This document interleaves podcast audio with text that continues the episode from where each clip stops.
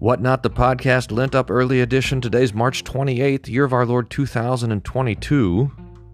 First quarter of the year almost over. Ooh. Hope you enjoy the podcast. Today, a little devotion on oof, Behold the Man, Pilate, Diogenes, Jesus, Adam and Eve. It's wonderful. And then, uh, oh yeah, a question about worldview and why don't I like the, the language of worldview. Hope you enjoy the podcast. Here's a little devotion, John nineteen, verse five. This is during the second part of the trial of Jesus with Pilate. And Pilate, trying to engender the sympathy of the crowds, mistreats Jesus, beats him, uh, decks him in purple robe with a crown of thorns and a reed in his hand, and he brings him out and parades him before the crowd. Verse four.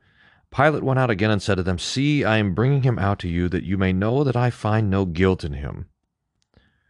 So Jesus came out wearing the crown of thorns and the purple robe.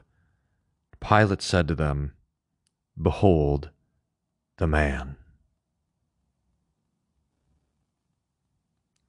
A few centuries before, there was uh, a Greek philosopher, I don't know if you call him a philosopher, Diogenes. He was kind of a the anti-Plato. And he would mock the philosophers. He was a kind of crude fellow, but I, I don't know. People have tried to label him in a school, but he was kind of his own guy. He lived in a barrel. The famous story of Diogenes was, you know, when he saw a kid drinking water from his hand, he threw away the cup that he had collected, and because he, he had wasted so much energy carrying the cup around, he would, uh, the, the, the other famous story about him was Alexander the Great came to visit, and there was Diogenes looking at this burial pit, all these bones. And Alexander the Great said, what are you looking for? And he says, the bones of your father. We all end up in the same place. This kind of, he was this kind of guy. So Plato one day, someone said, what's a man? And Plato said, a featherless biped.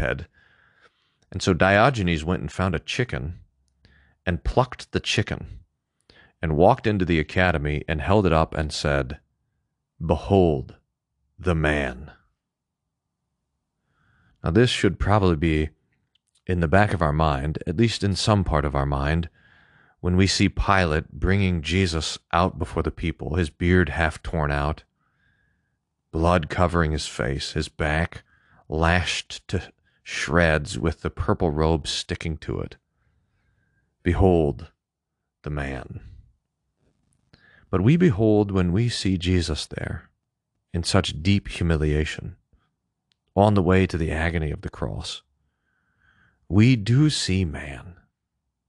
We see man first in the cruelty which was inflicted upon Jesus, at the utter sinfulness, the, the level of hatred and animosity that the enemies of the gospel, or the enemies of the kingdom of God, could rise to, to afflict that on Jesus. But even more, and this is essential humanity, we see in the suffering of Jesus what it in fact means to be a true human being, to receive from God willingly all that he gives.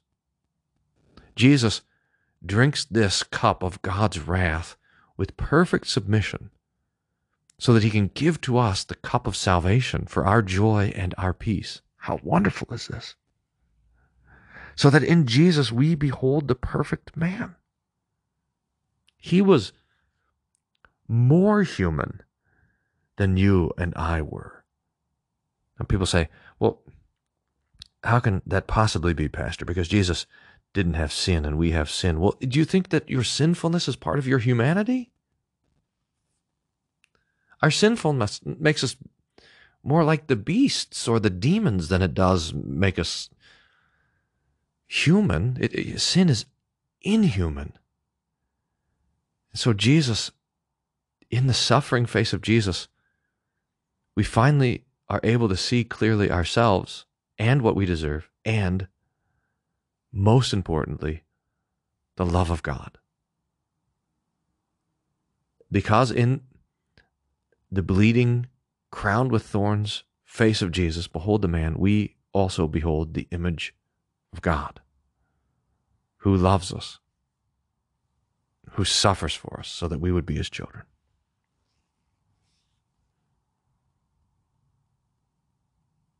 Of all the sweet names of death that the Bible has, I think my favorite is from Revelation twenty-two. Is it there? I'll turn over there, find it real quick, where it says that it, on the last day that we will, in glory, behold his face. Can you, can you imagine that? Revelation twenty-two, no longer will there be anything accursed, but the throne of God and of the Lamb will be in it, and his servants will worship him. They will see his face, and his name will be on their foreheads.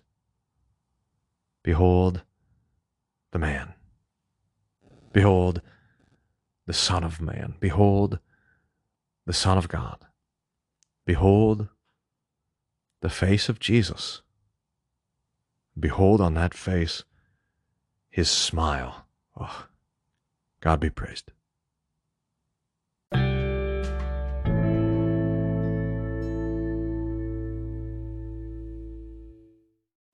Here's a question from Stephen, who asks, I find the concept of worldviews to be extremely helpful when discussing Christian beliefs and cultural issues, especially in the current culture with its rapid change many find confusing. I teach in our church on these topics and find discussions without understanding worldviews are more difficult. I've heard you say that you're not a huge fan of using worldview dis- distinctions. I may be wrong. Please give your brief critique of that approach. Thanks for all you do. Thank you, Stephen, for the question. I don't like the word worldview, but I use it all the time. I, I think we need a better word, but I just don't know what it is. And, and I've been trying to figure out why I have a sort of instinctive uh, reaction to that particular word. I think this is it. I think that we... Uh, that when we use the idea of worldview, we bring along the um, the assumption that that the different ways of viewing the world are all legitimate. Like there's, I I don't think this is an intentional sort of thing, but if you if you can imagine uh, before multiculturalism, before when, when cultures were so separated either by communications or by distance or whatever that you you just kind of knew your own culture and you didn't know a different culture, at least not not like we have it uh, nowadays. The, this great exposure to cultures all over the place. But if you can imagine that, then you wouldn't have had the idea of a worldview because there just was what you believed and taught, and then divergences from that. And so the the I, I think the problem with the language of worldview is that it sort of gives legitimacy to all the various different worldviews. Like there's a secular worldview, and then there's a uh, Hebrew or a, a, a what do we say Jewish worldview, or there's a uh, Christian worldview and a Hindu worldview. That there are all these different worldviews, and that they all have some sort of legitimacy to them. I, I've been pressed by this by Doctor Schultz because he so naturally, almost instinctively, assumes the universal truth of Christianity that it makes me realize that I don't. I, I should, I confess it, but it it's not the operating system. I, I think that the, the sort of baseline understanding of the world is a secular understanding, and that Christianity sort of comes on top of that and changes things and adjusts things. But that's just not the case. People are religious. People have a conscience. People know that God exists. People know that they're on the wrong side of Judgment Day. Pe- people instinctively know these things, that their that their souls will last past death. Even if they say otherwise, this kind of that the baseline understanding of things is a Christian understanding of truth, and uh, all the various different so-called worldviews are diversions, or, or uh, yeah, diversions from that truth. So I think that's my hesitancy. I don't want to concede that there's some sort of equal validity to all the different ways of looking at the world. But that being said, I use the language of worldview all the time, because it is helpful to, to just, for example, to say, how do we answer these major questions? How did we get here? Where are we going? What's the problem? What's the solution? In fact, I was listening to John Stone Street on the Breakpoint podcast, his Friday review. I really appreciate him and his insights, and I'm I'm growing an appreciation for him a lot. The last couple of weeks, he's, I've even taken notes on the podcast, and he basically had it real simple. He says, everyone, everyone is in the middle of a story that they're telling, and that story has four chapters. How did it start? What went wrong? What's the solution? Where's it going? And this is really quite nice. I mean, our confessors in the Book of Concord had that picture when they were asking the question, is man sin? This has to do with the devotion. Is man sin? And they said, no, God created man. He didn't create sin. Christ became a man. He didn't become sin.